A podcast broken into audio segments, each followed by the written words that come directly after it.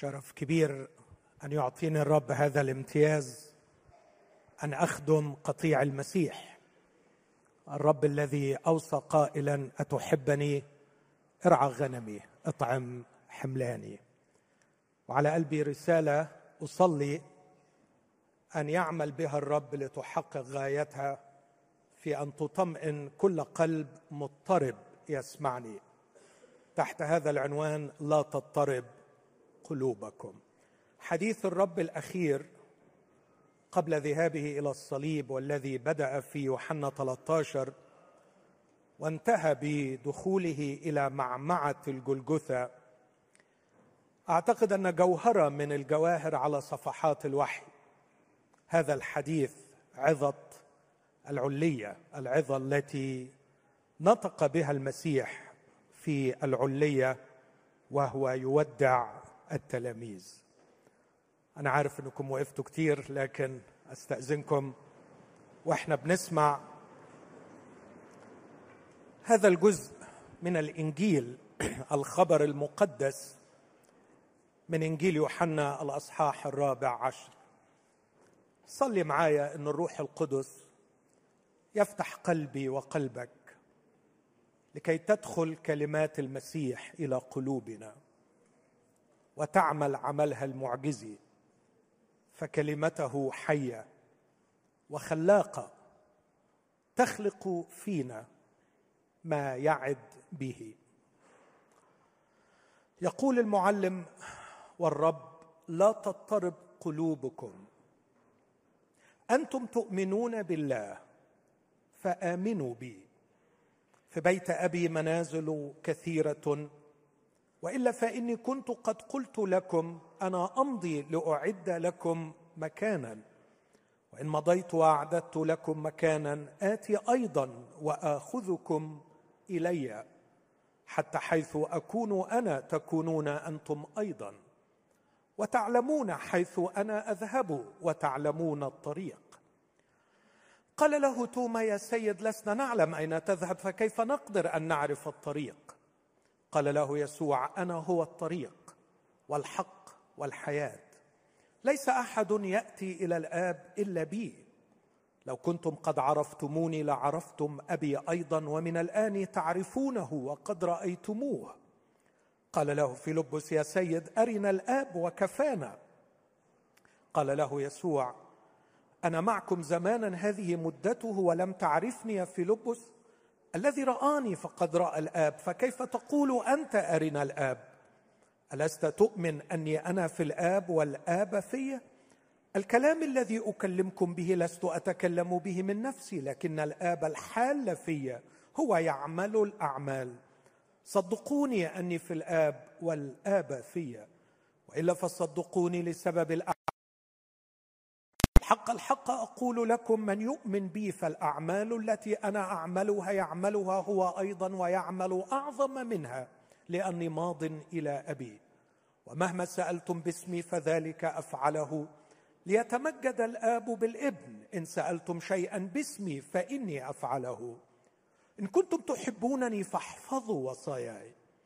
وأنا أطلب من الآب فيعطيكم معزيا آخر ليمكث معكم إلى الأبد. روح الحق الذي لا يستطيع العالم أن يقبله لأنه لا يرى ولا يعرفه. وأما أنتم فتعرفونه لأنه ماكث معكم ويكون فيكم. لا أترككم يتامى. إني آتي إليكم. بعد قليل لا يراني العالم أيضا. وأما أنتم فترونني. إني أنا حي فأنتم ستحيون. في ذلك اليوم تعلمون إني أنا في أبي. وأنتم في وأنا فيكم الذي عنده وصاياي ويحفظها فهو الذي يحبني والذي يحبني يحبه أبي وأنا أحبه وأظهر له ذاتي. عدد 27 سلاما أترك لكم سلامي أعطيكم. ليس كما يعطي العالم أعطيكم أنا. لا تضطرب قلوبكم ولا ترهب. ثم أخيرا من أصحاح 16 والأعداد الأخيرة من هذا الأصحاح عدد أصحاح 16 أقرأ آخر عدد 33 قد كلمتكم بهذا ليكون لكم في سلام. في العالم سيكون لكم ضيق ولكن ثقوا أنا قد غلبت العالم. آمين. هذه هي كلمة الرب.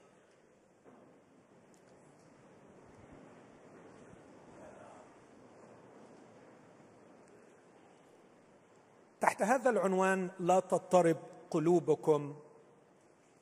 على قلبي رسالة ألخصها في جملة جملة طويلة بعض الشيء.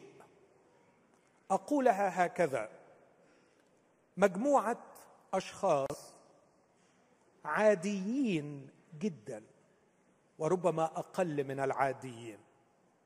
أشخاص طبيعيين للغاية مثلنا. مجموعة أشخاص عاديين جدا يجتازون ظروفا غير عادية بالمرة غير طبيعية بالمرة. لكن يقف بينهم شخص فوق طبيعي ليعدهم بسلام فوق طبيعي من خلال مجموعة علاقات فوق طبيعية. الأشخاص طبيعيين عاديين لا يختلفون عن باقي الناس في شيء بل ربما أقل من العادي. لكن هؤلاء الأشخاص العاديين الغلابة المساكين يجتازون ظروفا مدمرة ظروفا غير طبيعية بالمرة. لكن يقف بينهم شخص فوق طبيعي ليمنحهم سلاما فوق طبيعي من خلال مجموعة علاقات فوق طبيعية.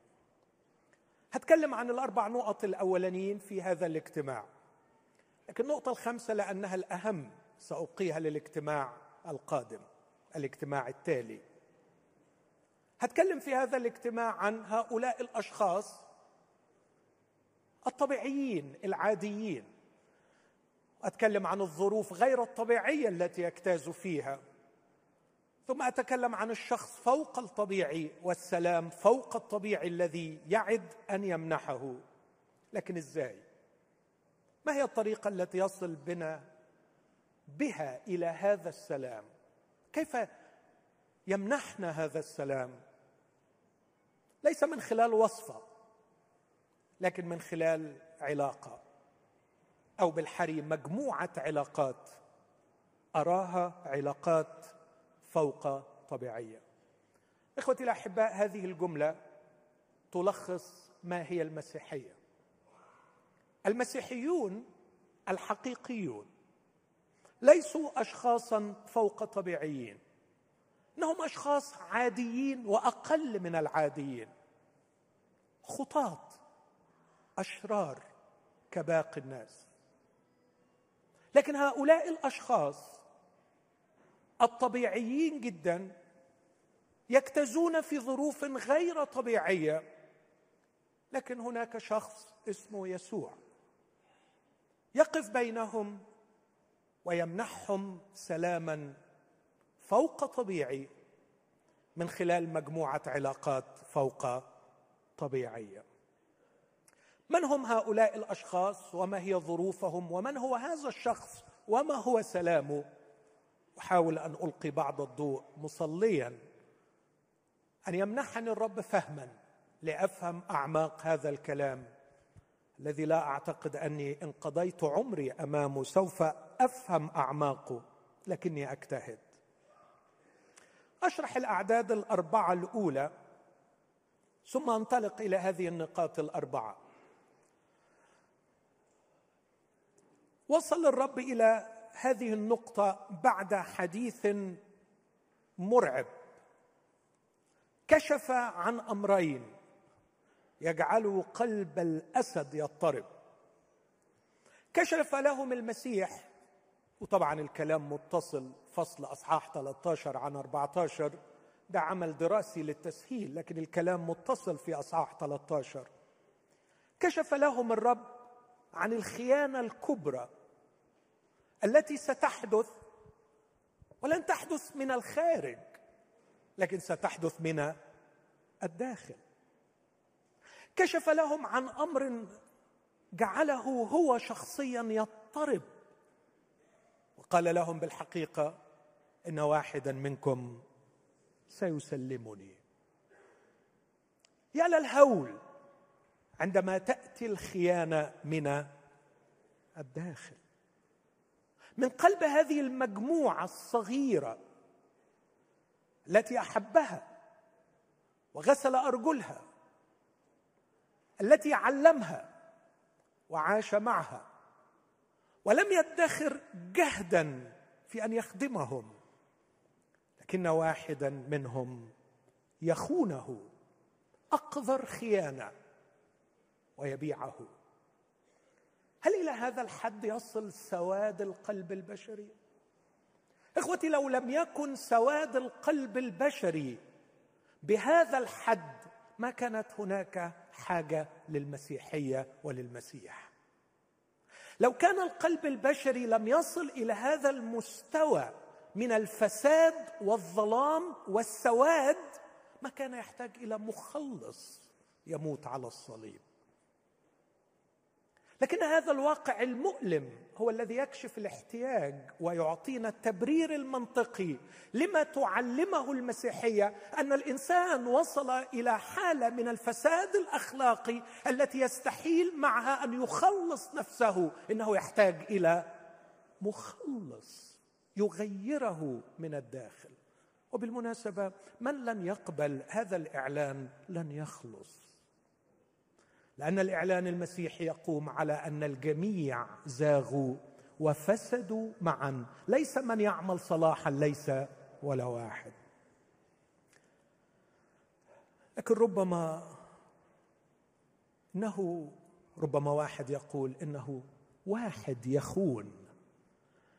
لكن المسيح ألقى بالقنبلة الثانية التي تجعل القلوب تضطرب عندما قال لبطرس وهو يعده بأنه يمضي معه إلى السجن أو إلى الموت. وكان المسيح ساكت مش عايز يتكلم.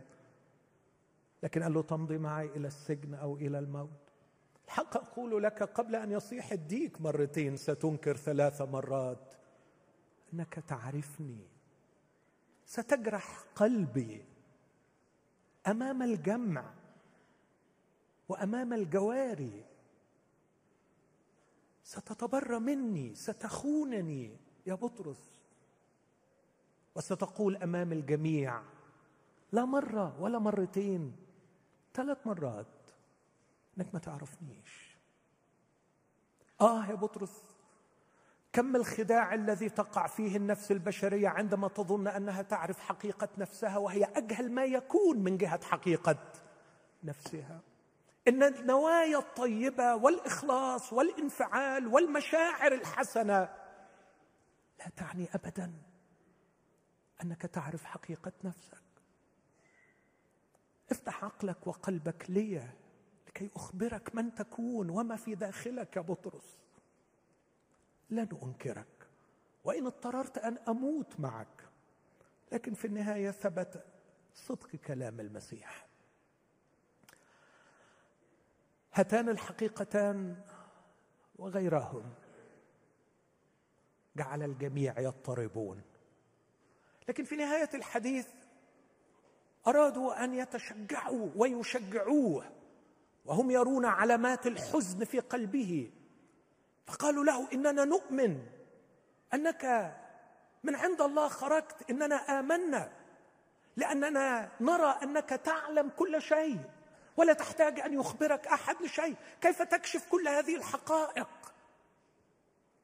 قال لهم يسوع الآن تؤمنون؟ الآن ستتفرقون. كل واحد إلى بيته وستتركونني وحدي. لكني لست وحدي لأن الآب معي. كان الحزن يخيم على هذه الجماعة الصغيرة. كان كشف الحقائق يدمر كل سلام. وإلى اليوم أرى أن الله يرحمنا بأنه لا يكشف لنا الحقائق لأنه عندما تكشف الحقائق يضيع السلام. عندما تكشف الحقائق من نحو العالم من نحو الكنيسة من نحو الخدام من نحو أنفسنا يضيع السلام. إن الله في رحمته بنا كثيرا ما يتركنا في جهلنا. لأن كشف الحقائق يدمر سلامنا. لكن إخوتي الاحباء إن السلام المبني على الجهل لا يعتبر سلام. لكن يسوع أراد أن يكشف الحقائق يعري كل الأمور وفي نفس الوقت يقود الجماعة الصغيرة إلى سلام يفوق كل عقل وأنا أشجع كل شخص مضطرب. قلبه مضطرب. أن يصلي اليوم هذه الصلاة. يا رب. إن سلامي قد ضاع وقلبي قد اضطرب. لأني بنيت حياتي على هذه الحقيقة وتلك الحقيقة وعلى هذا الأمر وذاك الأمر. لكني أرى كل شيء يتغير. أرى الناس تتغير أرى الظروف تتغير أرى نفسي تتغير. إن قلبي مضطرب يا رب. وأنا لا أريدك أن تعمي عيني عن الحقائق. اكشفها وعريها لكن خذني إلى قلبك وامنحني سلامك. إني لا أريد ابدا أن ينطبق علي قول الحكيم في أمثال واحد. إن راحة الجهال تبيدهم. لا أريد أن أكون مستريحا تلك الراحة الزائفة المبنية على غير أساس. يا رب خذني إلى العمق واكشف لي الحقائق. خذني بعيدا عن السطحية والجهل وعري الأمور أمام عيني.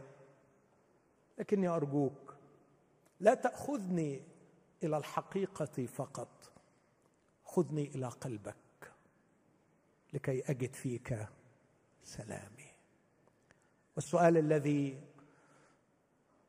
أتوقع أن يسأل وأتطوع بالإجابة عنه من اختباري ومن إيماني ويقيني بصدق المسيح. هل يستطيع يسوع المخلص المسيح الذي مات وقام هل يستطيع أن يمنحك ويمنحك سلاما على الرغم من كل الحقائق التي قد تكشف؟ إجابتي نعم. المسيح لم يكذب. المسيح لم يخيب. المسيح وعد والمسيح صادق في وعده. سلاما أترك لكم سلامي أعطيكم. بدأ المسيح حديثه بعد أن اضطربت قلوبهم بهذا القول. لا تضطرب قلوبكم. عبارة أمرية. أنتم تؤمنون بالله. عبارة تقريرية. فآمنوا بي. عبارة أمرية. ثلاث عبارات. اثنين منهم يقرر عفوا واحدة في المنتصف يقرر فيها شيء واثنين يأمرهم بأمر. لا تضطرب قلوبكم. من الممكن قراءتها طبقا لاصلها أوقفوا قلوبكم عن القلق. أوقفوا قلوبكم عن الاضطراب. وكأنه يريد أن يقول أنه لا توجد أسباب تدعو للاضطراب كلا توجد أسباب تدعو لاضطراب القلب. لكني أقول لكم أوقفوا قلوبكم عن الاضطراب. أعتقد أن الرب هنا يدعونا للمشاركة معه واستعمال حريتنا وإرادتنا وعقولنا الواعية في قبول عطية السلام. فعطية السلام لن تسقط علينا رغما عنا لكنه يريدنا أن نختبر هذا السلام من خلال الاشتراك معه في إيقاف قلوبنا عن الاضطراب.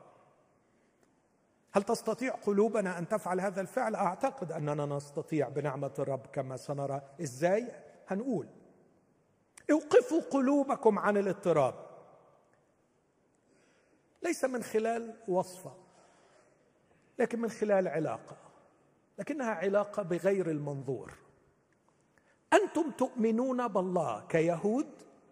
أنتم تؤمنون بالله. عشتوا كل عمركم تؤمنون بالله. لكن هل رأيتم الله؟ لم تروا الله. لقد آمنتم بالله غير المنظور.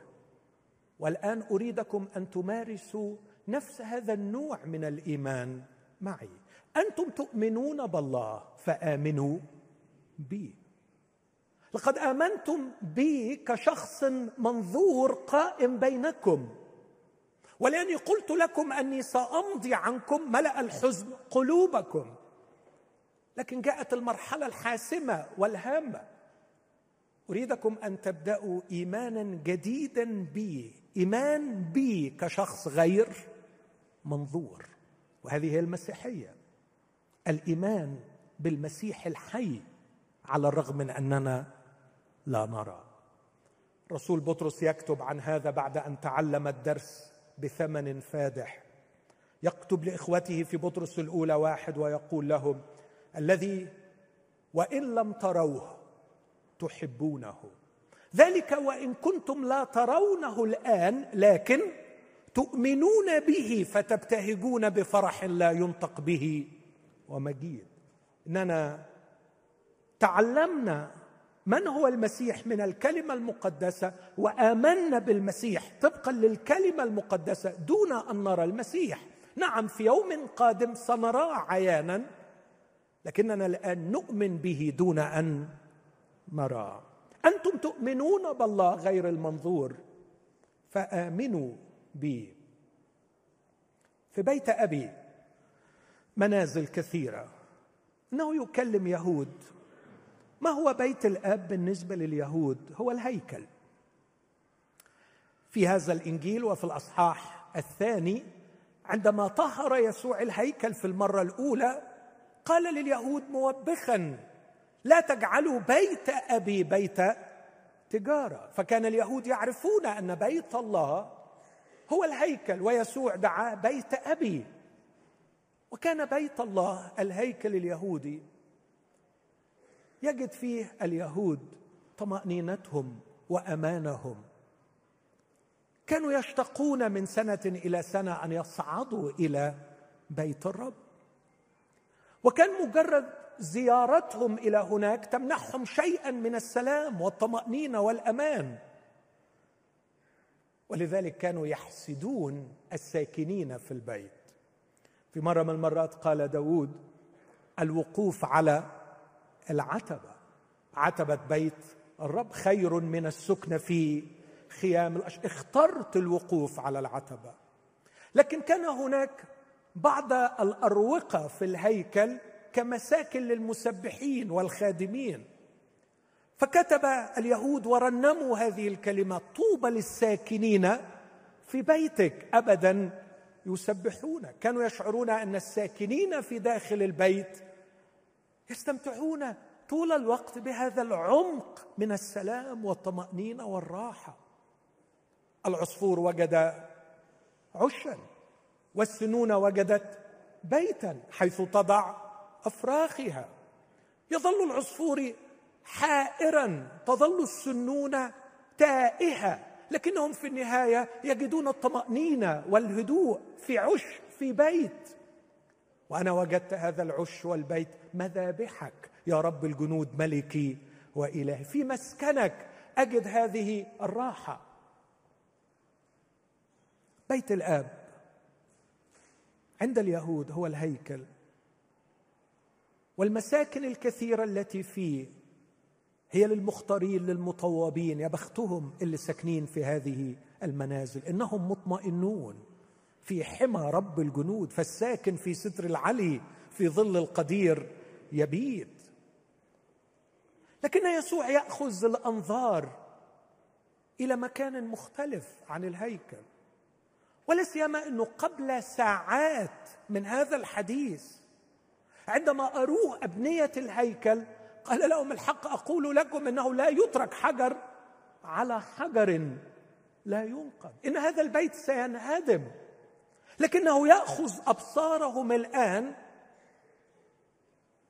إلى مكان آخر إلى وضع آخر. هاجي للكلام ده في الاجتماع الثاني. كيف أن المسيح يغير النظرة للزمان والمكان؟ يجعلك في علاقة مختلفة مع المكان ومع الزمان ومع الواقع المنظور والواقع غير المنظور. ويأخذك إلى الواقع النهائي the ultimate reality الله نفسه. ليجعلك في علاقة وأنت هنا في الزمان والمكان وأنت هنا في هذا الجسد. يأخذك في العالم الروحي في الواقع الروحي إلى علاقة غريبة عجيبة فوق طبيعية. يجعلك تسكن في الله. يجعلك تسكن فالله. أقولها بكل حرص وبكل احترام وبكل خوف وخشية من قوة العبارة لكن هذا ما يعلنه هذا الأصحاح. لن أجعل طمأنينتكم مبنية على سكنه في مكان آمن. فأجعل سلامكم مبني على سكنه فالله. فالله اسمع ماذا يقول في المزمور. لأنك قلت يا رب أنت ملجئي وجعلت العلي مسكنك. هل يحلم إنسان يا رب؟ لا أقول أن يسكن في بيتك لكن أن تكون أنت مسكنه. هل من الممكن أن الصخر الكامل صنيعه غير المتغير الذي لا يعتري تغيير ولا ظل دوران؟ الذي لم يستمد وجوده من شيء خارجه ولا يمكن أن ينتهي وجوده ولا يعتمد في وجوده على شيء قبله أو بعده هل يمكن أن يكون العلي هو مسكني؟ هل أستطيع أن أخترق هذا الكيان؟ الكيان الازلي الأبدي الكيان القائم بذاته واجب الوجود. الواحد الذي لا مثيل له الذي لا شبه له. هل ينتقل الإنسان الزائل؟ هل ينتقل الإنسان المحدود؟ ليسكن فالله أي طريق يصل بنا؟ يقول يسوع أنا هو الطريق. والحق والحياة. ليس أحد يأتي إلى الآب ليجعل الآب مسكنه إلا بي. في بيت أبي غرف كثيرة منازل كثيرة بمعنى أماكن للسكن.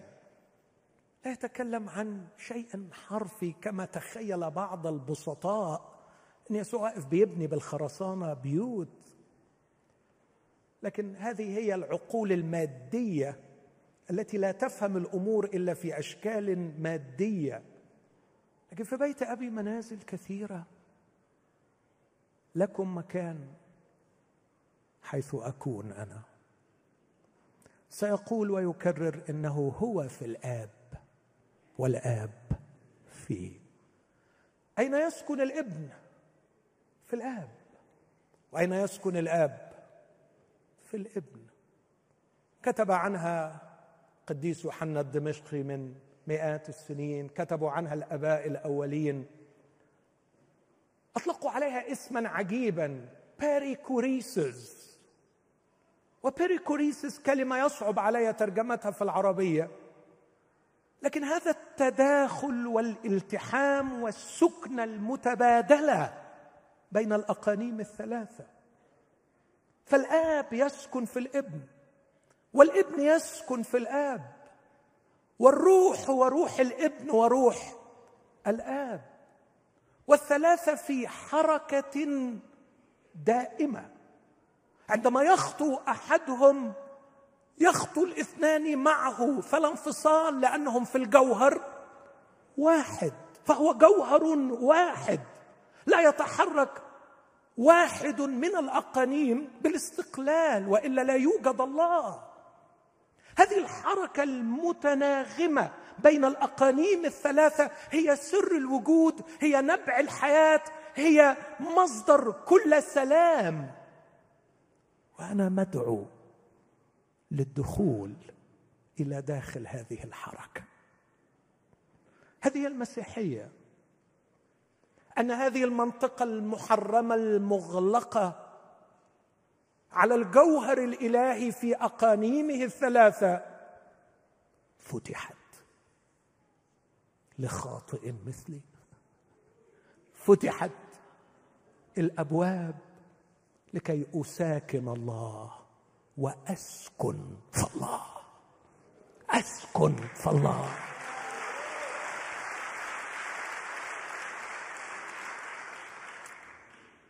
أمور تشتهي الملائكة. أن تطلع عليها.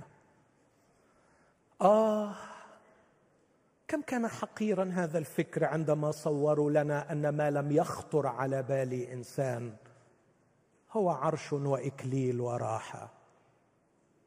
لكن بولس يقول أن ما لم يخطر على بال إنسان أعلنه الله لنا بروحه.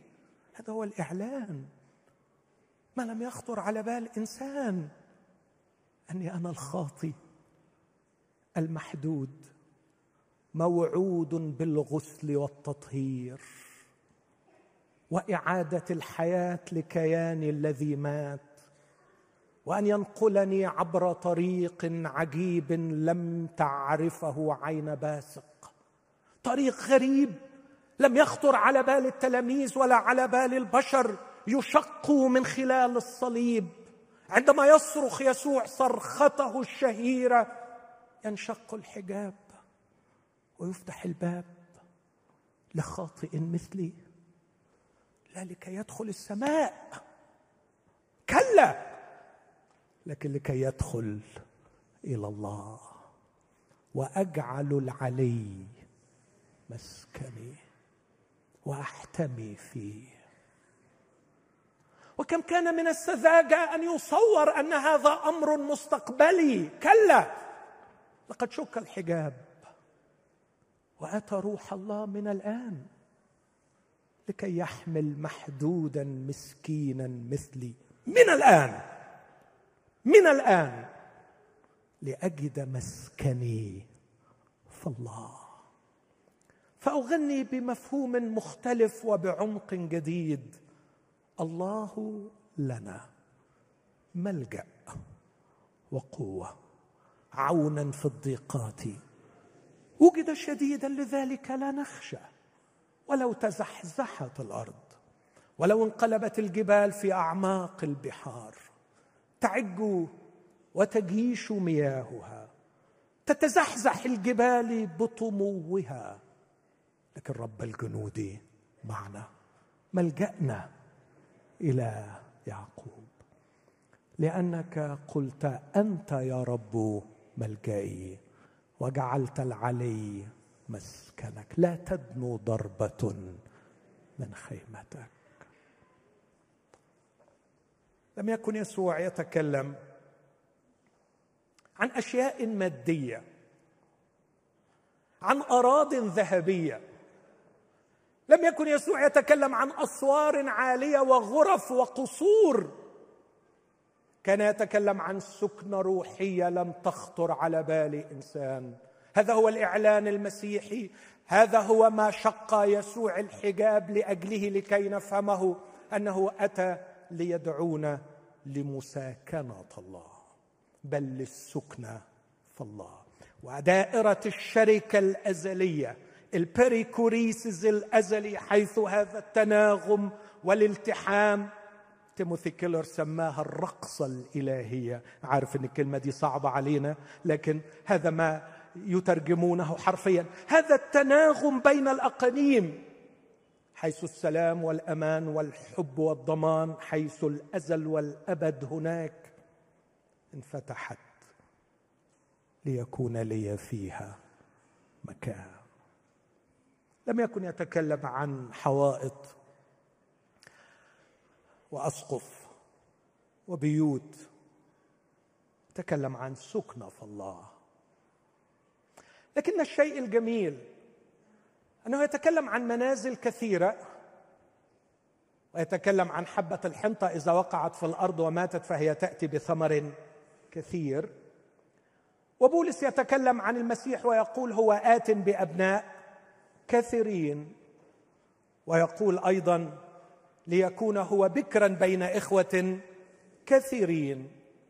فيبدو أن المنازل الكثيرة تشير إلى أن الذين سيساكنون الله ويسكنون في الله هم كثر وليسوا قلة منازل كثيرة لأن الباب مفتوح لكثيرين. لكن السؤال الذي يحير عندما نسكن في الله ألا نكون كتلك القطرة قطرة المياه التي تندمج في البحر فيبتلعها البحر وتذوب معالمها؟ هكذا علمت البوذية. هكذا اتجهت أشواق الصوفية. أن يذوب الإنسان في البحر الكبير لكن المسيح يعد بشيء مختلف. يدعونا للسكنه تطبع بطابع الثالوث. حيث الأقانيم متحدة في الجوهر متناغمة في الحركة. لكن لا امتزاج. يضيع أحدهم معالم الآخر. اتحاد جوهري أزلي أبدي دون امتزاج. يغيب المعالم. وتميز واضح جدا. دون انفصال واستقلال يفتت الجوهر. جوهر واحد متعين في أشخاص ثلاثة. في حالة اتحاد بديع وتناغم بديع. دون امتزاج ودون انفصال. الغريب أني مدعو لا لكي اكون الها. اظل محدودا كانسان. لكن اغوص في هذه الشركة واظل محتفظا بفرديتي.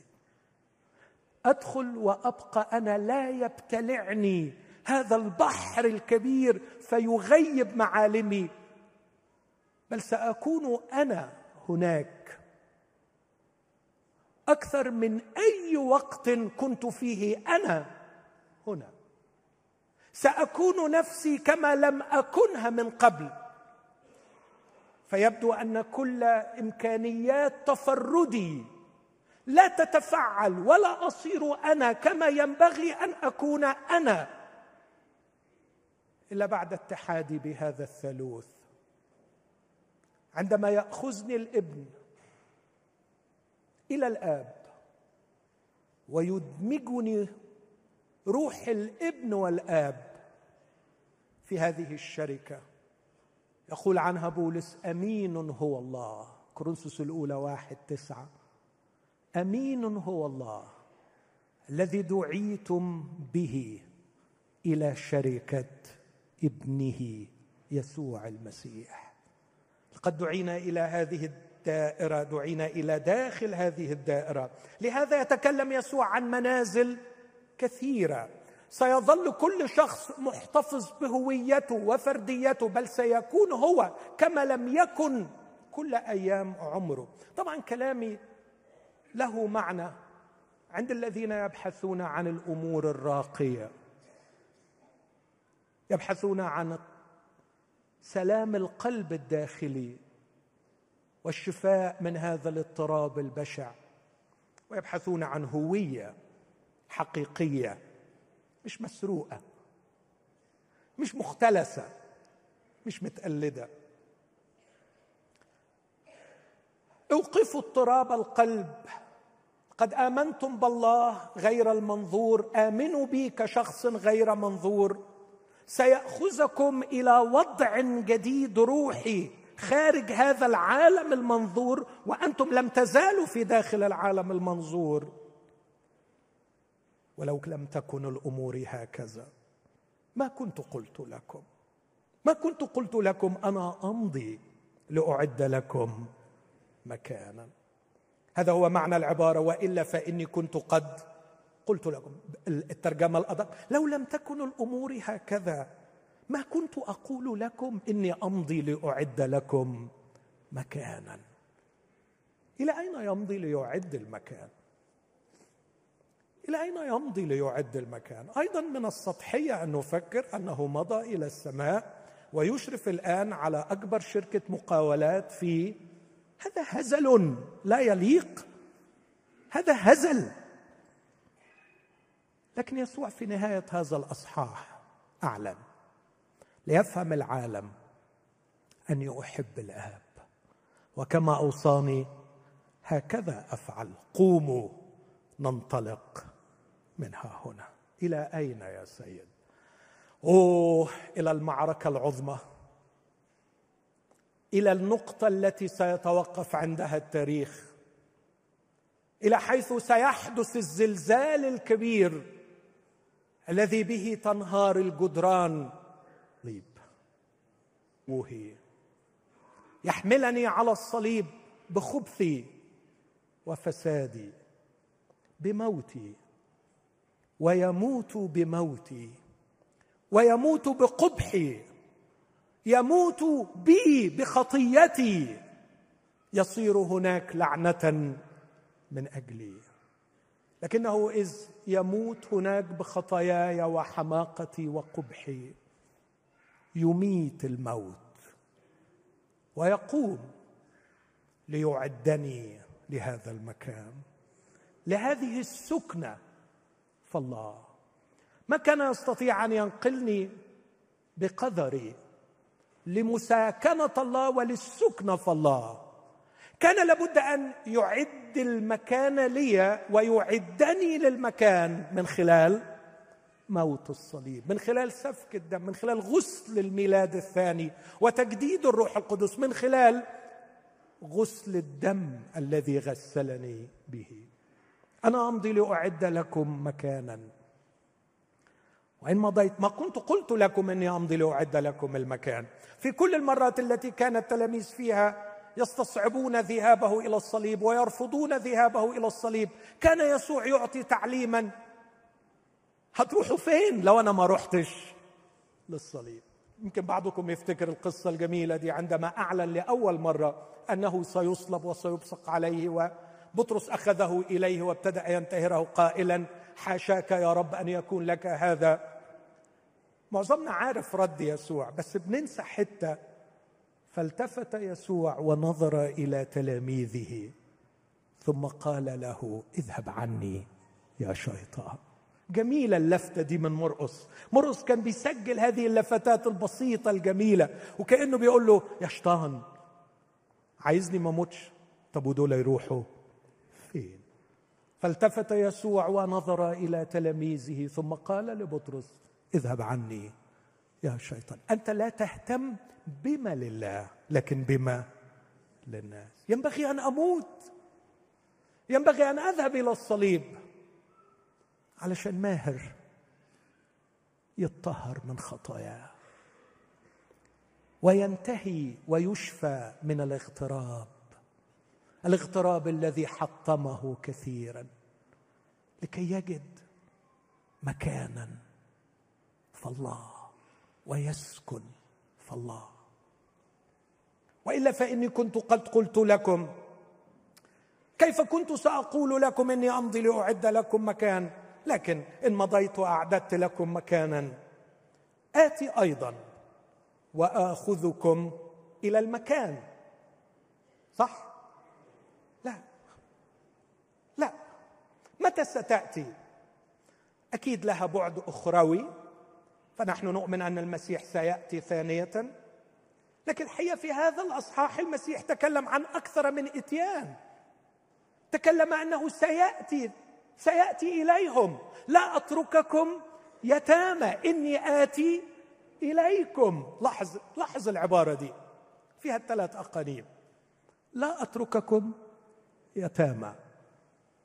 أبوكم هيرجع لكم وهترجعوا لأبوكم.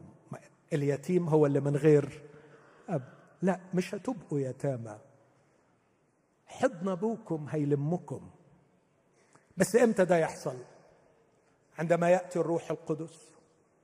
وعندما يأتي الروح القدس سآتي أنا إليكم. سأحل فيكم كالإبن فيصرخ فيكم روح الإبن يا آبا الآب. آتي أيضا وأخذكم إلي.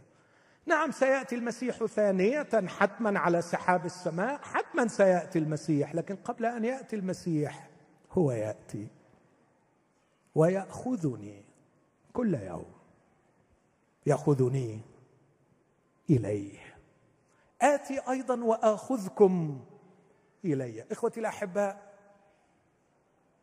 ما أغبانا عندما تتعلق قلوبنا بمكان وننسى الشخص.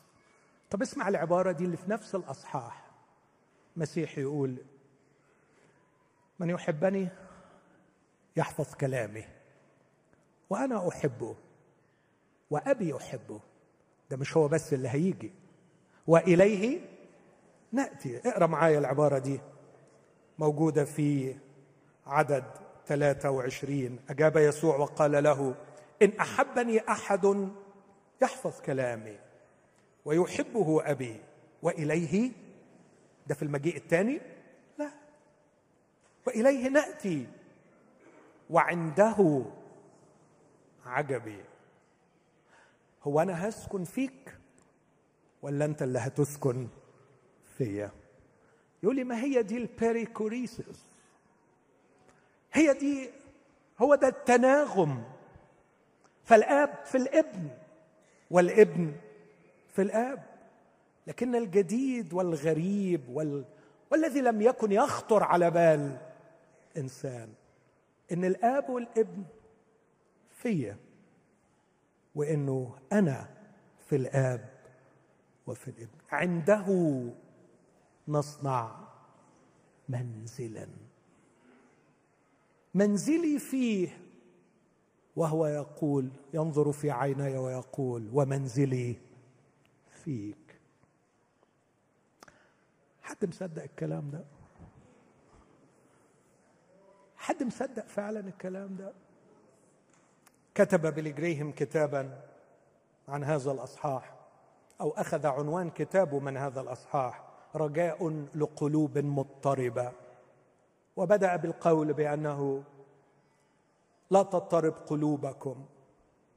قول المسيح لكن كان يكلم الأمريكان ويقول لهم سنظل نعاني الاضطراب. لأن أعظم لص يسرق السلام منا. احتل أرضنا وشعبنا.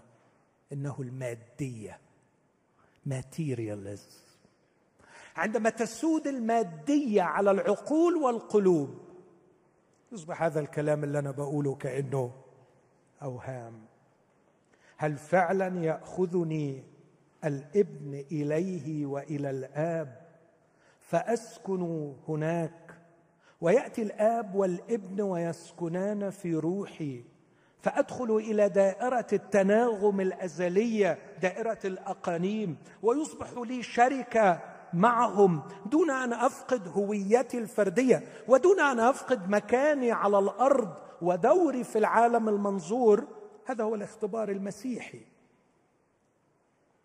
هذا يختلف عن الديانة المسيحية. الديانة المسيحية تدعوك لبعض العقائد وبعض الممارسات وبعض الأشياء ثم تعدك في النهاية بالسماء. وهذا كل الديانات تفعله مع اختلاف التفاصيل. لكن المسيحية تدعوك للاتصال والالتصاق بالمسيح شخصيا والسكنة في الثالوث الأقدس. ثم ختم المسيح قوله تعلمون حيث أنا أذهب وتعلمون الطريق. تعلمون حيث أنا أذهب وتعلمون الطريق. غريب. هذا الإعلان عبارة أيضا تقريرية. تعلمون حيث أنا أذهب وتعلمون الطريق. لو كان الأمر يرتبط بمكان غريب عجيب ما كان المسيح يستطيع ولا كان له الحق أن يقول لهم تعلمون حيث أنا أذهب. توما الحقيقة تبرع وسألوا. قال له لسنا نعلم أين تذهب. فكيف نعرف؟ الطريق. رد عليه يسوع وقال له أنا هو. الطريق والحق والحياة ليس أحد يأتي إلى الآب يبقى إلى أين أذهب؟ إلى الآب. ليس إلى مكان لكن إلى الآب. تعلمون حيث أنا أذهب وتعلمون الطريق. هستكمل بقية الأعداد دي. لكن أنا هختم بإلقاء الضوء على الأفكار السريعة. الناس دول على فكرة المدعوين لهذا النوع من السلام العميق أشخاص عاديين جدا وأقل من العاديين. هم يمثلونني أنا وأنت يا أختي. من جهة الذكاء في مرة بنقول لهم الرب فتح قلبه هيعلم. تحرزوا من خمير الفريسيين والصدوقيين.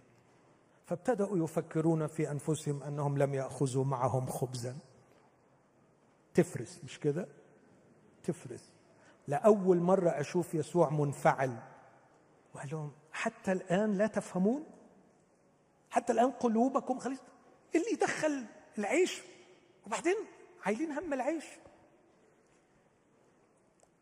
دي نوعية أشكر الله إن هي دي النوعية.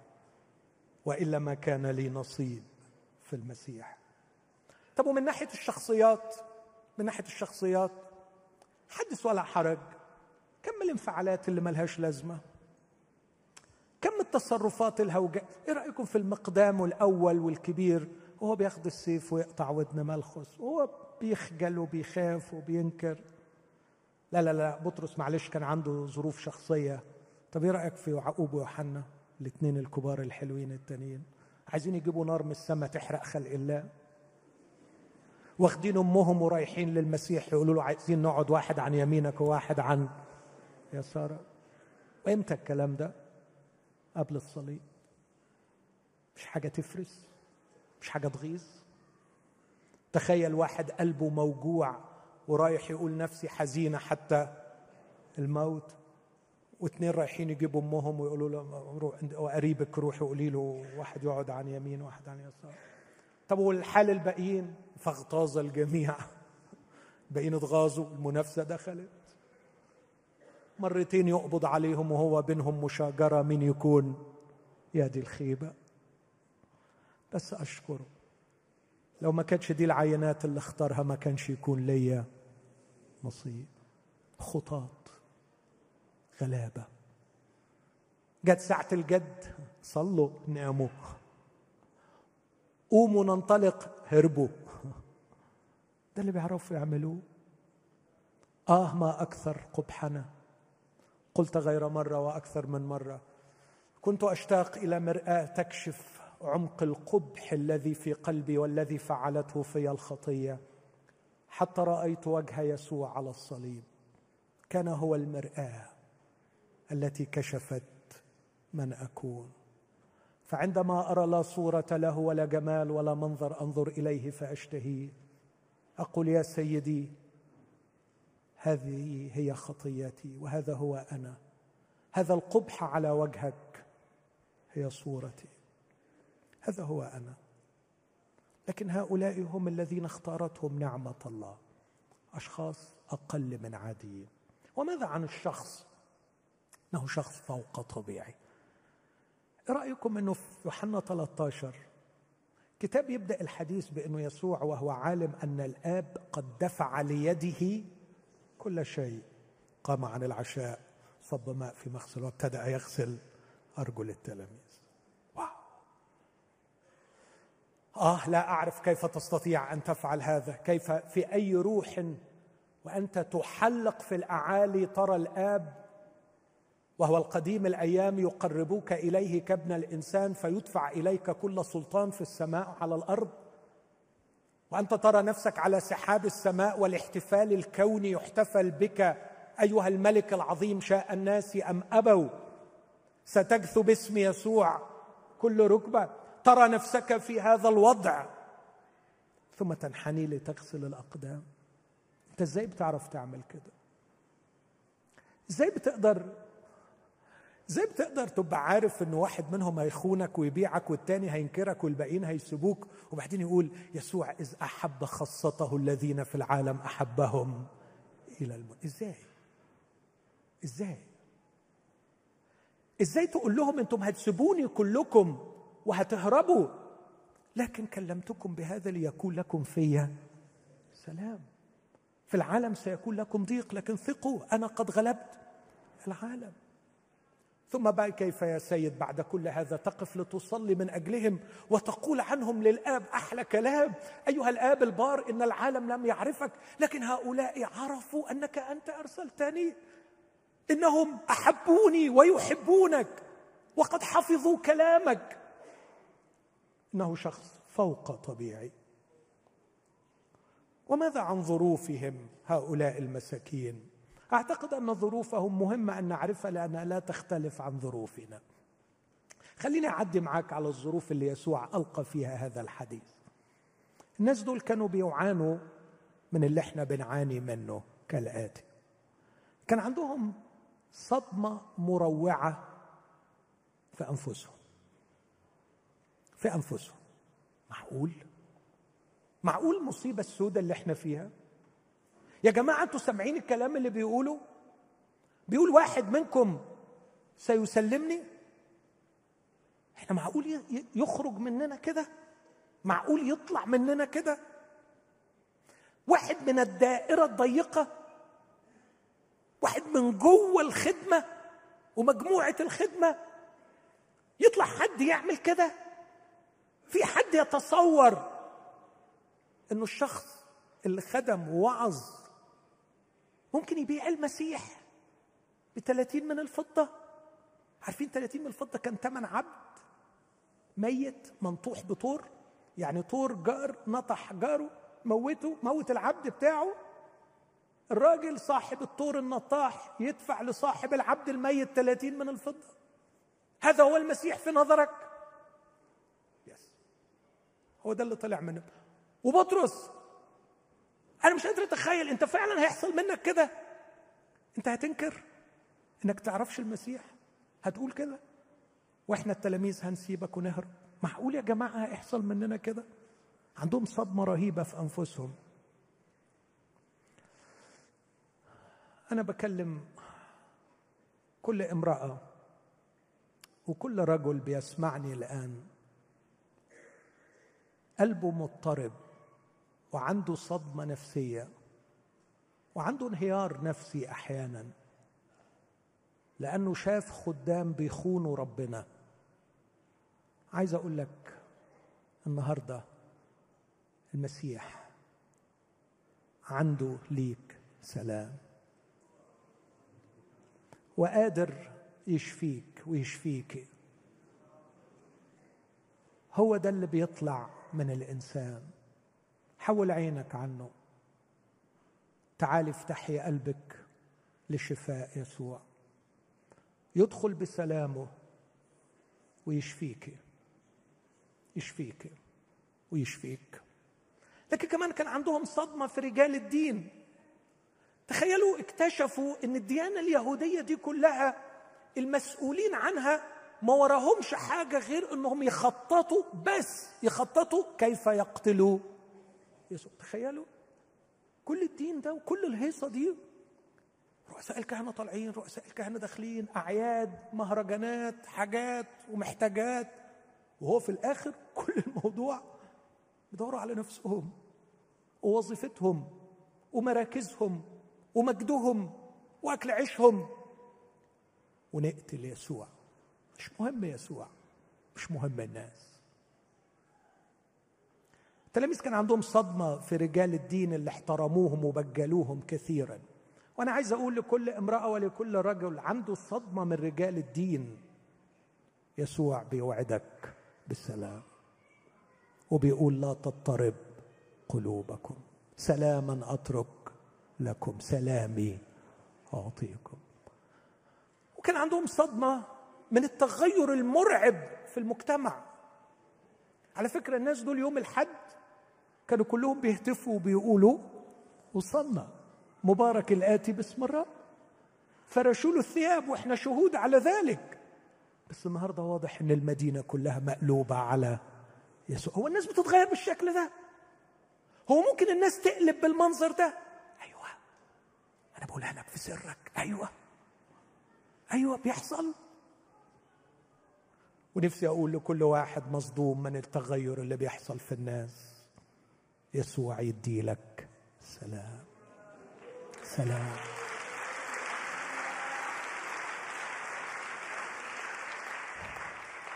لكن كمان كانوا مصدومين في الحلم الديني الكبير. كان عندهم حلم ديني. كتب أكثر من واحد من الدارسين عن الحلم الديني في فترة ما بين العهدين. كان يتلخص في خمسة أشياء.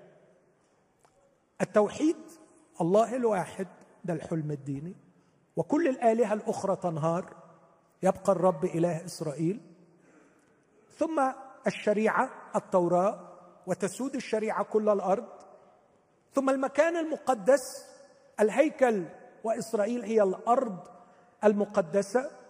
ثم الاختيار الله اختارنا نحن لنكون أفضل ناس ننشر البركة لكل الأرض. ثم أخيرا الفداء. والفداء يأتي عن طريق المسيح. الذي سينصرنا على كل شعوب الأرض. لكن هذا الحلم الذي عاش به التلاميذ وجدوه ينهار. فيسوع فاجئهم بمفاجأة مرعبة إن الهيكل هيتهد وإنهم هم هيهربوا وإنه إسرائيل هيتشتت وإنه المسيا سوف يصلب دمار للحلم الديني. تشكيك في المعتقدات الجوهرية التي شكلت الهوية اليهودية. وأنا برضو نفسي أبلغ الخبر ده لكل شخص يجتاز في محنة من هذا النوع. محنة انهيار الحلم الديني محنة انهيار المسلمات والعقائد التي استمدت منها الهوية. عايز أقول لو في شخص بيعاني من هذه الأزمة المرعبة يسوع بيوعدك بالسلام وبيقول لك سلاما أترك لك. تعال إلي وأنا هعرف أوضح لك الحقيقة وأمنحك. سلام. كانوا مصدومين في كل شيء.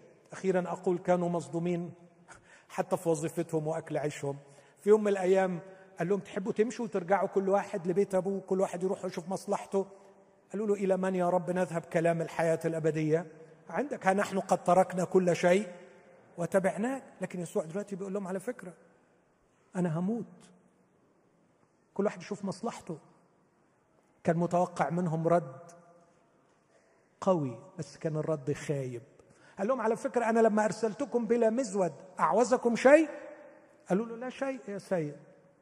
قال لهم دلوقتي بقى كل اللي ما عندوش ثوب يروح يشتري ثوب واللي ما عندوش سيف يبيع ثوب ويشتري سيف. أنا ماشي. كان متوقع الرد يقولوا له حاشا ليك أنت هنا زي ما أنت هناك حمتنا وأنت هنا تحمينا وأنت هناك. لا بالعكس لو كانوا فهموا الكلام ده ده أنت ستأخذنا إلى مكان أكثر. أمانا ستسكننا في الآب. لكن ردوا رد خايب يتناسب مع الحالة اللي كانوا فيها. قالوا له في سيفين. قال لهم كفى كفى كفى يعني خلاص بلاش خيابة بلاش أجوبة من النوع ده. كفاية. خلصنا الامتحان ما فيش داعي لمزيد من الكلام. هنروح فين دلوقتي؟ هناكل منين؟ بطلنا الصيد وبقينا رسل وبقينا تلاميذ.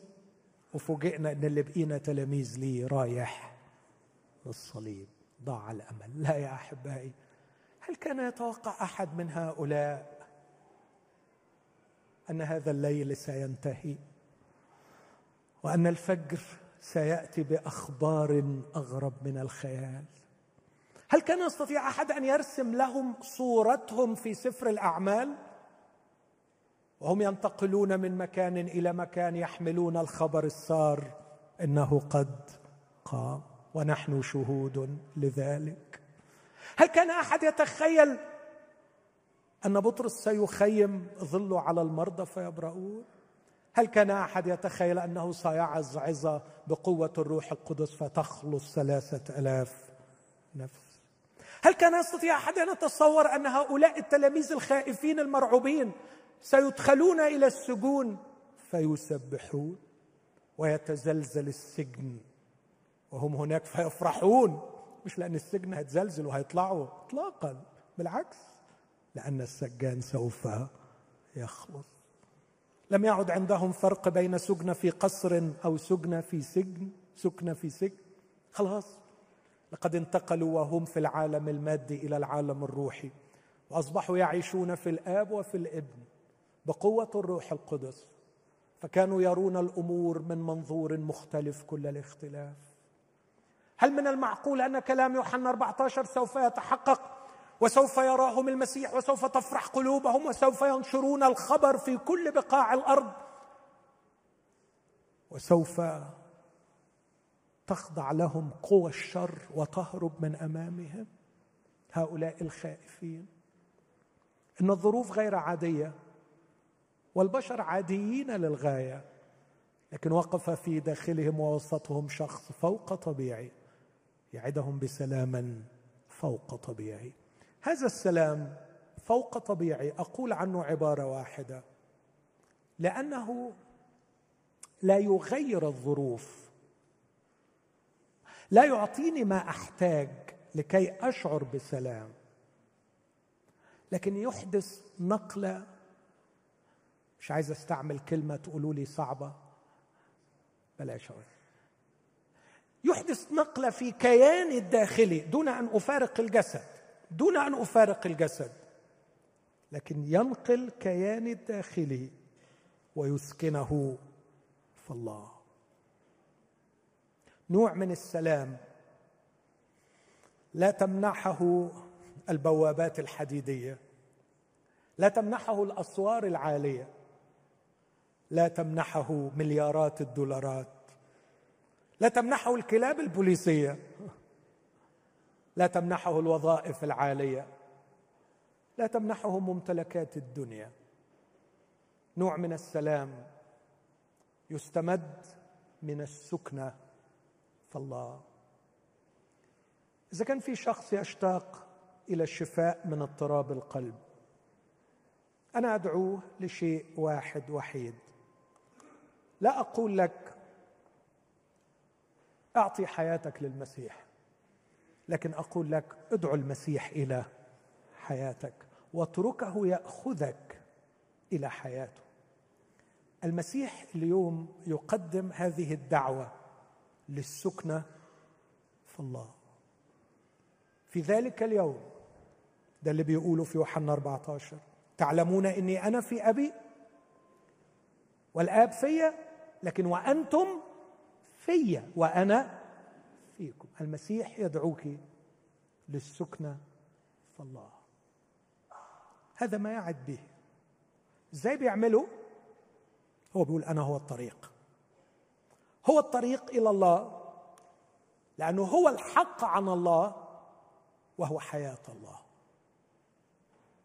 هو الطريق إلى الله لأنه هو الحق عن الله وهو حياة الله. وهو يدعوك ويدعوني لنأخذ هذه الحياة فنسكن في الله فنمتلئ بالسلام. هذه دعوة الرب لكل شخص موجود بيننا. لكن كيف يدخلنا المسيح في علاقات فوق طبيعية؟ ده اللي هتكلم عنه في الاجتماع القادم. كيف تتغير علاقتي بالزمن؟ وكيف تتغير علاقتي بالمكان؟ وكيف تتغير علاقتي بالمنظور؟ وكيف تتغير علاقتي بالله؟ فأمتلئ بالسلام. استأذنكم نقف مع بعض. وأنا بقرأ هذه الأعداد من مزمور 92 عفوا 91 الأعداد التي أشرت إليها.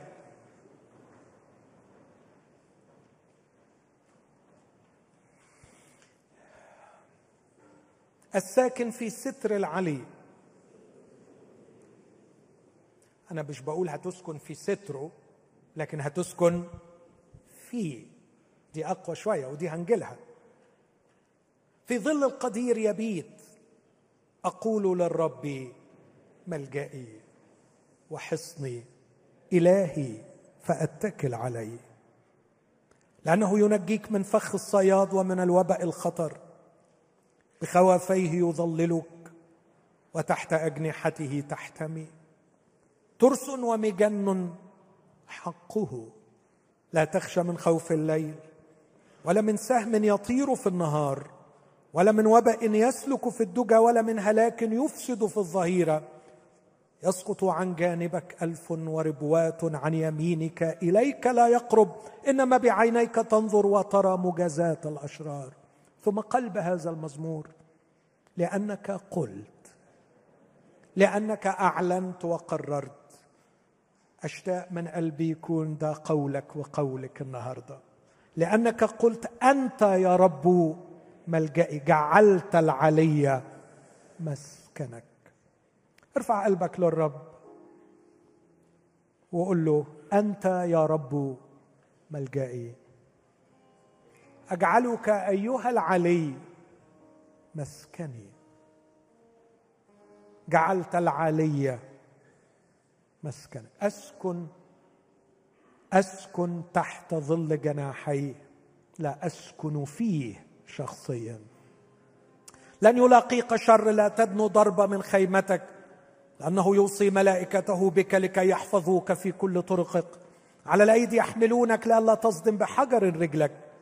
على الأسد والصل تطأ الشبل والثعبان تدوس. اسمع هو يقول إيه؟ لأنه تعلق. بي لأنه أحبني واشتاق أن يسكن في.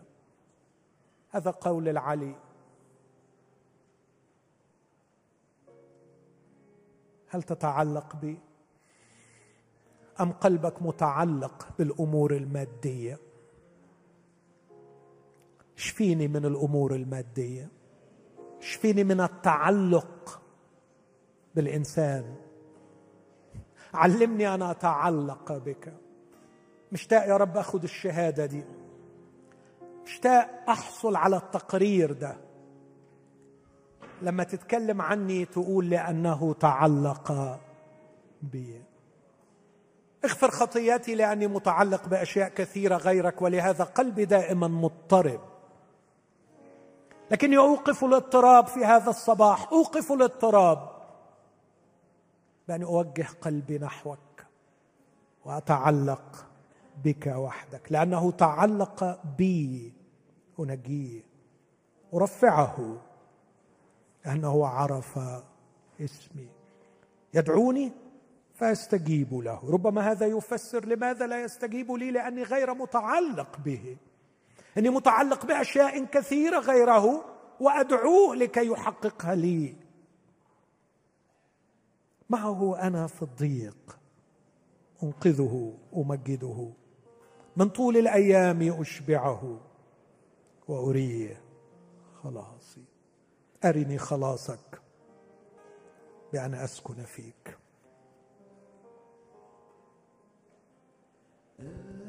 أسكن تحت ظل جناحيك معنى السلام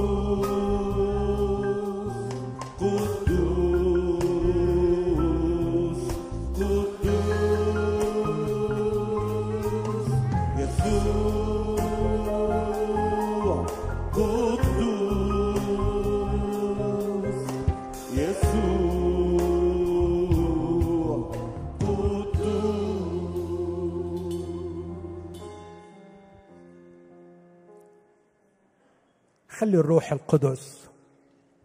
واطلب أنه يأخذك إلى عرش الله. وأرجوك لا تتخيل عرش الله هناك بعيدا في السماء. لا تتخيل عرش الله أعلى أو أسفل أو أبعد. ربما عرش الله بيننا الآن. إن الدائرة الروحية لا تعترف بتلك الأبعاد الثلاثية. يمين شمال فوق تحت وراء أمام. إن الدائرة الروحية ربما تخترقنا ونحن لا ندري. والعرش قد يكون قريبا جدا منا. لكن عيوننا المادية تحجزنا عن رؤيته. في سنة وفاة عزي الملك رأى إشعياء العرش. لا يقول الكتاب أنه أخذ إلى السماء لكي يرى العرش. لكن انفتحت عينيه الروحية فرأى العرش. ورأى الجالس على العرش. ورأى الملائكة حوله. تقول قدوس قدوس قدوس. ها صوت الملائكة. يعلن هذه التسبيحه وأنا نفسي وإحنا بنسمع العدد ده ها صوت الملائكة. يعلن قداسة الله. نؤمن إن دي حقيقة. الملائكة تعلن هذا الواقع. أن الله قدوس قدوس قدوس. بس عايزك تتخيل معايا من فضلك منظر الملائكة وهم بيغطوا وشهم وبيغطوا رجليهم وكأنه غير مسموح لهم قط مش بس بالاقتراب ولا حتى بالرؤية. لكن في نفس الوقت اسمع قول يسوع أنا هو الطريق. آخذك إلى هذا العرش وأسكنك في هذا الشخص. وأجعل القدوس مسكنك. مش تقف حول العرش وتغطي عينيك لكن تترمي زي الطفل في حضن أبوه. تجري على العرش وتسكن في الجالس على العرش. يمكن السؤال اللي جواك وهو سؤال شرعي هل لخاطئ مثلي أن يخترق دائرة القدوس ويدخل سيصرخ دم يسوع ويقول أطهرك من كل خطية. أغسلك وأنقيك. وستسمع صوت يسوع يقول أنا هو الطريق والحق والحياة. ليس أحد يأتي إلى الآب. أنا أخذك للآب. وسكنك في الآب. نعم أنا خاطي. لكن يسوع يأخذني إلى الآب. هذا هو مكان الأمان الوحيد. لا تضطرب قلوبكم. إذا جعلت العلي مسكنك. وإحنا بنرنم الجزء الأول. صوت الملائكة؟ بيعلن ويدوي أن الله قدوس. لنمتلئ بالخشية والرعب. إنها خشية مقدسة. من يقترب؟ من يقوم في موضع قدسك؟ إنها دائرة يستحيل على الصرافيم الاختراق لأن الله قدوس. لكن في الجزء الثاني وإحنا بنرنم خذني ربي خذني ربي. خذني أيها المصلوب والمقام.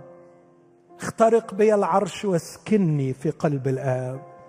هذه هي مهمتك هذه هي رسالتك. أيها المسيح لقد جئت لكي تأخذ خاطئ مثلي. ليسكن في الله في الآب وفي الابن. اترك يسوع يغسلك بدمه. واترك روح الله يمنحك حياته ويأخذك إلى قلب الآب لكي تغني معنا. يا آبا الآب ساعتها سيزول الاضطراب. ها صوت الملائكة. خلونا نستشعر خشية هذا المكان ورهبته.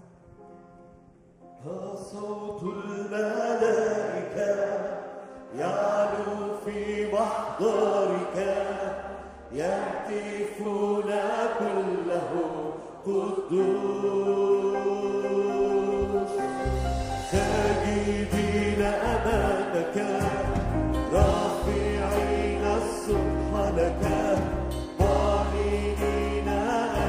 good.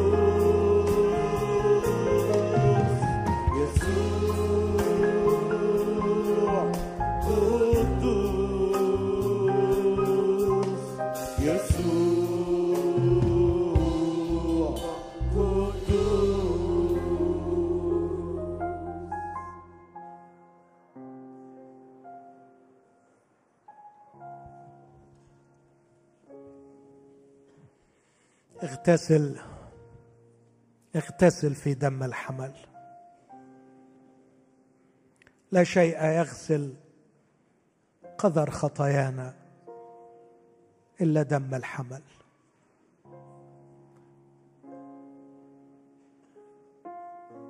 لا أحد يستطيع أن يأخذ بيدك ليخرجك من كل زيف. وأنانية وكذب إلا يسوع المخلص. يأخذ بيدك ويدخلك ليسكنك في الآب.